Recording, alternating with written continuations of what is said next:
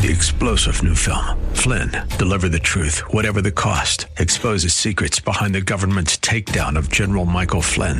Flynn knew what the intel world had been up to. He ordered the first audit of the use of contractors. This set off alarm bells. He told the truth. He was the most dangerous person for Donald Trump to hire. They had to get rid of Flynn. Flynn, Deliver the Truth, Whatever the Cost. Available now. Watch it today. Go to Salem Now dot com. Salem Now dot com. You know, there's a little bit of Mary in every mother who loves Jesus. And as a Christian son or daughter, you should never forget that your mother is special too. Special to you, and let's take it a little further, very special to Jesus. That's Pastor Michael Oxentenko, and this is Reaching Your Heart. Here at Reaching Your Heart, we believe that God answers prayer. If you need prayer, you can call at any time, twenty-four seven, eight eight eight, two four four, HOPE.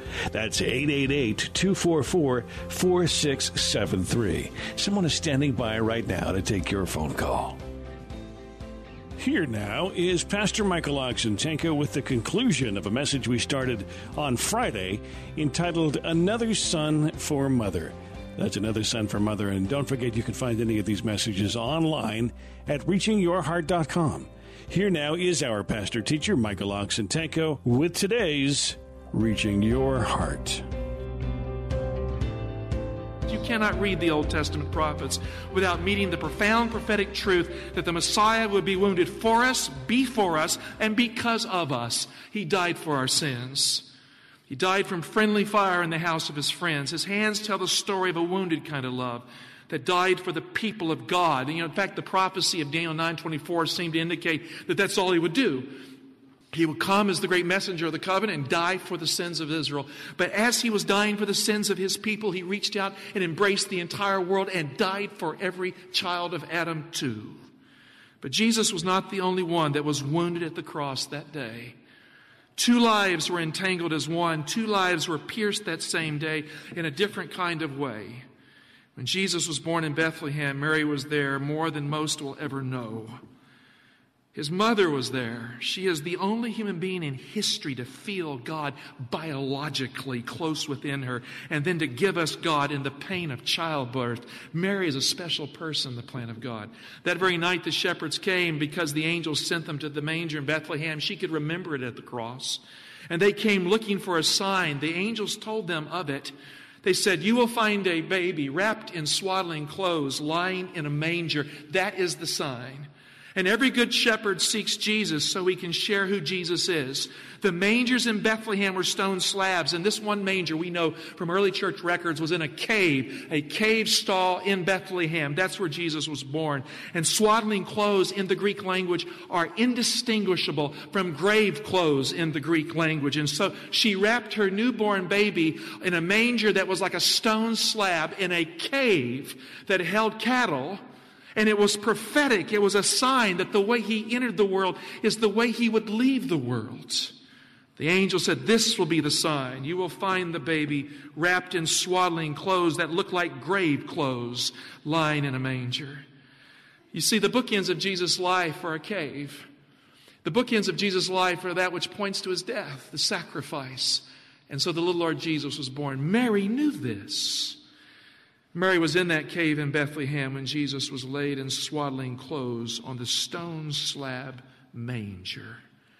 The stranger that is totally alien to us, the God of the unknown, was in that manger on that slab, and he became her son and her Savior. Mary was at the tomb when Jesus was laid in the final cave near the top of the Mount of Olives, according to early church records. For three hundred years, they had a cave that had been preserved. It was the church of the cave at the summit of the Mount of Olives. That is the place of the resurrection.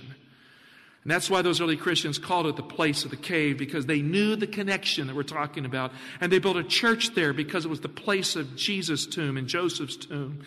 And so Mary felt the first pain when Jesus came to the world, but you know what? She felt the last pain when he left the world too. And this will be the sign. You will find the baby wrapped in grave clothes, swaddling clothes, lying in a manger. Luke two, eighteen and nineteen is careful to record. And all who heard it wondered at what the shepherds told them. Verse nineteen. But Mary, what does the text say? kept all these things, pondering them where? In her heart. She kept them, reflecting on them. She kept them until the day it would all come together. Eight days later, Joseph and Mary went to Jerusalem according to the law of Moses. Paul says that Christ was born under the law to redeem those who were under the law. I mean, God didn't do away with the law to save us. That law was operative. It was a heavy weight on humanity. And without someone to atone for the broken law, there would be no salvation. Christ was born under the law, and he was sinless. He was never a lawless man. And according to the law of Moses, every Jewish male child must be circumcised on the eighth day. And so his parents kept the law. In the temple that day, an old prophet named Simeon was there waiting for the Messiah to show up. In fact, God had revealed it to him through the Holy Spirit that he would not die until he saw the Messiah come into that temple. How would he come? Would he come as a mighty warrior? Would he come as a child? How would he come? We don't know if that was revealed to him. But it was revealed to him that he would not die until he came. So after the priest muttered his words on the eighth day, a real man of God blessed the child and was given the spirit of prophecy to point the way. Luke two, verse twenty-eight. He took him up in his arms and blessed God and said, Lord, now lettest thy servant depart in peace according to thy word, for mine eyes have seen thy salvation, which thou hast prepared in the presence of all peoples, a light for revelation to the Gentiles and for glory to thy people Israel. Verse thirty-three, and his father and his mother marveled at what was said about him. And Simeon blessed them and said to Mary his mother, Behold, this child is set for the fall and rising of many in Israel. And for what? What does it say? A sign that is spoken against, and a sword will pierce through your own soul, that thoughts out of many hearts may be revealed. So prophecy is clear. Two souls were pierced that day at the cross, both Jesus and his mother Mary. You know, Christ will for all eternity bear the wounds in his hands, the scars of what he went through. And Mary will for all eternity remember the sword that pierced her soul on that same day when Jesus died. So when you come to the cross, you must never forget that two lives were pierced that day. Christ was pierced to save us from our sins, and Mary was pierced with a sword of sorrow so that many hearts should be revealed. So when Jesus hung on the cross, it was Mother's Day too. He knew that as hard as his suffering was, his mother was suffering there too. Mother's Day, what would happen to Mom? He knew that as awful as his wounds were, her wounds were hurting too. He was suffering at the human level, and then if you take it higher up, he was suffering at the divine level, but he was not indifferent to her wound as a mother down here on our horizontal plane of humanity. He cared about that. He sympathized with his mother. You know, people who can't sympathize with their mothers lose a lot in life. You know, if your mom is hurting and you don't give a lick, there's something wrong with you. Am I right? There's something wrong with you. You must care for your mother, for God's love to be manifest in your life. In my life, I had a very challenging situation. I had a mother, as many of you know, who had schizophrenia for a good hunk of her life. I was deeply challenged by the feeling of shame and frustration because my mama could not relate to me correctly, with the challenge to respect and love her. And I had to grow and learn to love my mom correctly. You know, loving mothers isn't always natural. It's something that should be deliberate in our heart and mind. In a sense, Mary is a prophetic picture. You see, mothers can suffer at levels that people have no clue about. So in a sense, Mary is a prophetic picture of everyone who comes to the cross, because you cannot come to the cross without the pain of having a sword piercing your soul. That's how we come to God. That's how our hearts are revealed. Every mother carries special sorrows and joys that are unique to only a mother. Now, we fathers have our role to play, but a mother knows the pain of losing a child a little deeper than any father can. A mother's instinct is stronger for her child than that of a father. A mother's joy is more intense than his. Now, I know this from experience. I'd see my wife when something would happen with the kids and they were happy. She'd just start, yes, I'm so happy. She'd say, why aren't you happy? Because I just can't get there like you do. But she can. You see, a mother somehow connects with her children in ways that fathers can't. But if a mother loses a child, the sorrow is deeper for her than him. Am I right? It is. This we fathers must accept, even though we cannot understand it. And so it was with Mary at the cross. She felt it like no one else on earth felt the loss of Christ. You know, there were times when Mary wanted Jesus to prove himself a little early. She really didn't know how he would do it. At the marriage feast of Cana, Jesus had to correct his mother in love. She wanted him to manifest his power and his glory right then and there, and he wouldn't do it. And so he said, "Woman, you know, it's not my time." That was hard for Mary to hear, but it was the right thing. You see, every boy grows up to be a man where they make a decision for themselves. And a good mother knows how to still be a mom, but struggle with the fact that the boy is making the decisions of a life. They've become a man. Mary's name in Hebrew means bitterness or even sorrow. There was a special miracle in the life of Jesus recorded in the Gospel of Luke that is a foreshadowing of his own death and sorrow of his mother. And we should pay close attention to it as we approach the cross, because in some sense it's intertwined. Christ was traveling to a city called Nain. And I looked up the meaning of Nain. It means beautiful or pleasant. And what he saw in that journey was not beautiful or pleasant at all. Christ was with a great crowd, Luke records, and the whole group stopped for the funeral procession. You see, that's why they halted. They saw this mournful procession moving to the place of burial. A young man had died. He was being carried out to be buried in his kittel. You know, when they would bury someone, they bury them in the white garment that they went to the Jewish festivals in, these pure white kittels. So he was dressed in white, lying down, being taken to be buried. His mother was following with him that day, just tears coming out. Now, in ancient times, a widow without a son or a supporting family did not have long to live. They died because of sorrow, because they fell into poverty. It was not a good-looking picture here. And Luke said in Luke seven thirteen that Jesus had compassion on her. And he said to her, "Do not weep." And when he walked up to that casket, or whatever it was called, that young boy in it or on it, Jesus touched the body of the boy. And then something happened that was miraculous. The dead boy got up out of the casket. He got a smile on his face. He began to speak and chitter-chatter like boys do. Now, you know, there are all kinds of things going on in the great world religions, but I'll be very frank with you. You know why those apostles lived and died horrible deaths for Christ? Because they saw the resurrection of this boy.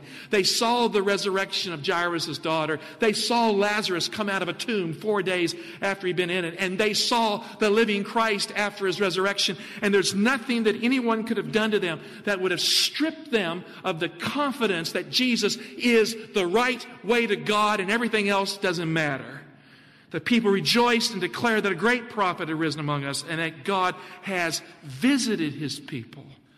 Now, Mary no doubt heard this story, and at the cross she must have faced it down with fear and a little hope, maybe. Today's Reaching Your Heart with Pastor Michael Oxentenko will continue in just a moment. Please stay tuned. Don't forget you can find this message and many other messages online at reaching your heart dot com. That's reaching your heart dot com. Please also keep in mind that we are a listener-funded ministry. We so appreciate your help in keeping this broadcast on the air. eight eight eight, two four four, HOPE. eight eight eight, two four four, four six seven three is the telephone number to call if you'd like to help us out with a contribution of any amount, or you can go online to reaching your heart dot com. At the close of today's message, please stay tuned. We have a special offer for you that you will want to take advantage of. Let's continue on now with Pastor Michael Oxentenko.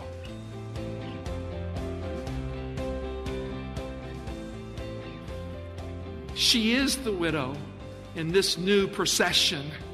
And what will happen to her boy? And when they put Jesus on that cross, she was thinking, "I'm a widow." She felt like the widow of Nain, but not happy that day. Her name is Mary. It means bitterness. She would not live long without her precious son, her chosen son. She had other children, yes, but somehow this sorrow was too great for her and her need unique in the will of God. She would not live long unless something happened to her on Mother's Day. And so we come to the cross, and it's Mother's Day in a way, because two hearts were pierced that day, not one, and Mother was not left out. The Gospel of John records the tearful scene. They crucified Jesus, he says. You know, kind of matter of fact like, they just crucified him. And then they stripped him naked, and they divided his garments for gain, and they cast lots for his white robe, that Jewish kittel with a Roman dice. There's a twelve-sided piece that is a rough spherical piece of lead in which each side is shaped like a pentagon. On each side are the twelve names of the zodiac, and that's why they used it for a dice. Astrology was an awful thing, and so they were looking to the gods to direct their fate as they cast the dice to get Jesus' garment. And they did not realize that the bright and morning star was hanging on that cross. John nineteen twenty-five, so the soldiers did this. But standing by the cross of Jesus were his mother, his mother's sister Mary, the wife of Clopas, and Mary Magdalene. Now this verse is full of meaning. Mary comes from the Hebrew word marah, means bitterness. And three Marys stood at the cross, but one was more bitter than them all. Jesus' mother was Mary, the widow of Joseph, soon to lose her special son, watching him be lost. Not just lost in the sense that you can lose a boy, but lost to God, because she heard her righteous son, a prophet in Israel, cry out, "My God, my God, why have you forsaken me?" And she must have clung to the cross. God may forsake you, but I will not. And so a sword pierced her soul that day. They went all the way up to God. And when Jesus was dying on that cross, it was hard to see through the tears and the blood and the suffering for the sins of the world that dripped into her eyes and face. But when he died for us all, he did not forget his mother, who was pierced in a lesser kind of way on that day. So somehow Jesus looked down from the cross with a deliberate look in his eyes. How did he do it? I do not know, because what he was going through was unbelievable. I mean, we cannot quantify it with psychological testing. We cannot understand it with our deepest introspection. He was dying a horrific death that is supernatural, hanging on the cross at the summit of the Mount of Olives, on the ridge line near the altar of the red heifer. Jesus looked down and he saw his mother with John right there at the cross. Mary in Hebrew, as I said, means bitterness, and in his suffering, he wanted to do something about it. He had energy, a little left, before he would die, before all that he is would be spent for us in saving the world. And we are told he couldn't see beyond the portals of the tomb. The Greek words for darkness mean psychological darkness. He couldn't see beyond the awful darkness of sin. But he had a few breaths left in him, in his last air that he would breathe out. In all the Gospels, his words are few at the cross, because there is not much to say, and he has little strength to say it, but there is much to do. Before Jesus died, he did not want his mother to see it at all. She had been with him as a source of strength. He had served her thirty years before he started his ministry. But she need not bear that final pain and bitterness with him. What would happen at the end, let her not see it. So Jesus turned to John, who wrote the Gospel of John, with one last request from the disciple he loved. Look at John nineteen twenty-six. Open your Bibles. And when Jesus saw his mother and the disciple whom he loved standing near, he said to his mother, what does it say in your Bible? Woman, what? Behold your son. Then he said to the disciples, behold your mother. And from that hour, the disciple took her to his own home. The Greek indicates that Jesus saw his mother decisively and dramatically. It's an aorist in the Greek language, not an ongoing stare at her, not a glance, but a sudden, decisive, dramatic look into her eyes, a decisive turn of the face. That's another way of saying he did not ignore her, but he saw her deliberately. Christ really did see Mary at the cross, but he didn't see her all alone. John was standing there with her at his side. And right there at the cross, an adoption occurred, a legal transaction. The judge of all the earth made something official. Jesus said to his mother, woman, behold your son. And he said to John, behold your mother. She is your mother too, and take care of her for me the rest of your life. And that John did. You know, you got a mama in your life, do you not? You better hang on to her and love her for the rest of your life, because God has placed her as a treasure in your heart and life. And so she would live on with another son given by her greatest son. When John went to Ephesus to minister for the gospel of God, Mary went with him. We know this from early church records, and she died there and was buried by John. The scripture that John himself wrote says that from that hour, John took her to his home, to be his mother. He must have lived nearby. I don't know where that house was, but he took her home. The Desire of Ages, page seven fifty-two. I'd like to share with you an excerpt from my favorite inspirational writer.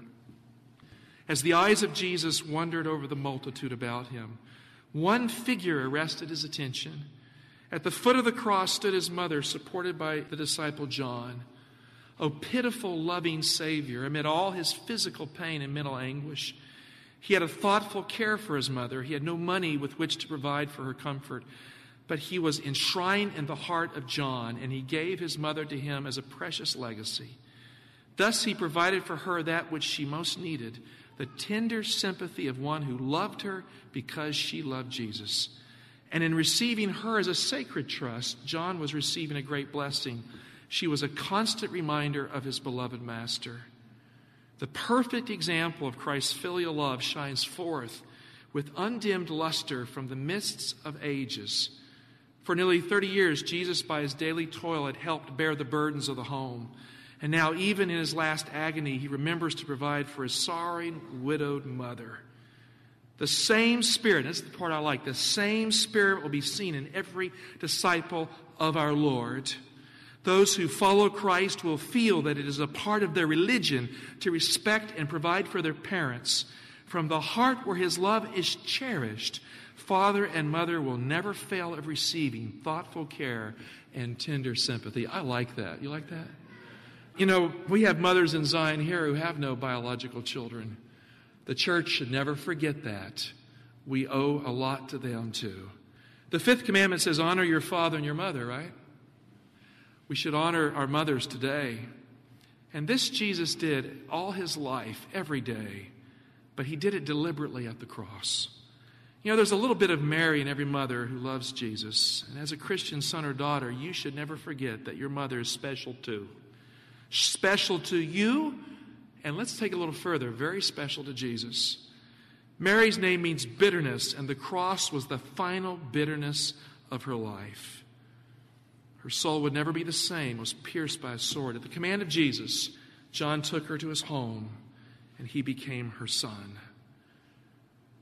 At that hour, the hour that he took her away, the Bible says it was the Passover. There was darkness over the cross until the ninth hour. And there was one last thing they would do at Passover. You see, they would take the vinegar and put the bread and dip it in bitter herbs. You see, Mary's name means bitterness, and it matches Passover. And so as Mary is leaving in the bitterness of the loss that she has with John, Jesus has one more thing to do. John nineteen twenty-eight. After this, Jesus, that means after Mary was taken away with John, after he took care of his mother who named him bitterness, after she could not see it anymore, then he finishes it, knowing that all was now finished, said to fulfill the scripture, I thirst. A bowl full of vinegar, vinegar is bitter, stood there. So they put a sponge full of vinegar on hyssop and held it to his mouth. And when Jesus had received the vinegar, he said, it is finished.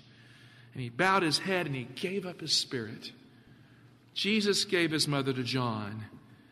He said, she is your mother too. And then Jesus gave his spirit back to his father. When Mary left the cross that day, there was nothing left to give away. For God so loved the world that he gave his only begotten Son. Mary loved Jesus, and she gave him up. But she is not our Savior. She was only wounded with him. A sword pierced her heart, so the hearts of many can be revealed. She had given her son to torture and death. And God saved the world through the gift of Christ. There was darkness over the cross until the ninth hour. On the cross, Jesus had drained the last dregs in the cup of human woe, and the darkest bitterness he did not let his mother see. That's what he did for her. Friend, what is love? Love is giving and giving and giving and giving. How many of you are grateful for your mothers? Raise your hand here today. We have the perfect filial example in the love of Jesus for his mother. We love you, ladies. Thank you for being godly mothers in our midst. Love is giving and giving and giving, and the heart that loves God loves God until the end. You hang in there. You be godly examples in our midst like Mary in our time so we can see the love of God in you.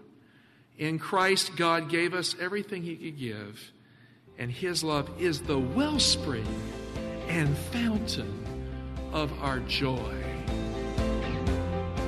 Reaching Your Heart is a listener-funded program. We so appreciate your contributions. And for a donation of any amount, we have a very special offer for you today.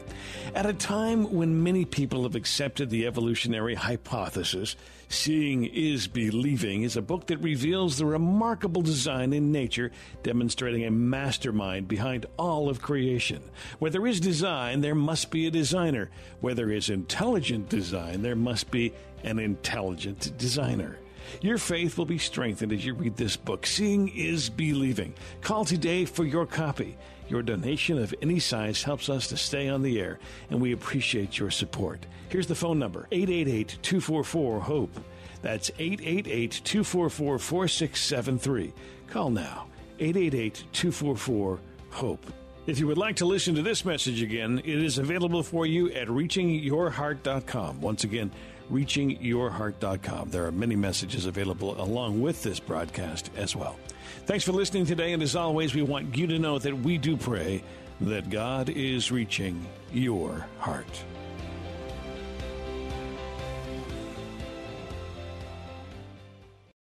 Three-star General Michael J. Flynn, head of the Pentagon Intelligence Agency, knew all the government's dirty secrets. He was one of the most respected generals in the military. Flynn knew what the intel world had been up to. He understood its funding. He ordered the first audit of the use of contractors. This set off alarm bells. The explosive new documentary, Flynn, Deliver the Truth, Whatever the Cost, and covers the facts behind this scandal. Flynn told the truth. He was the most dangerous person for Donald Trump to hire. I find out the worst enemy that I'm going to face in my life is right here in America. They took my assessment and they wanted me to change it. And I was like, I'm not changing it. They had to get rid of Flynn. With in-depth interviews, archival footage, and never-before-seen personal records of the man behind the headlines. I just felt like I was drowning. Flynn, Deliver the Truth, Whatever the Cost. Available now. Watch it today. Go to salem now dot com. salem now dot com.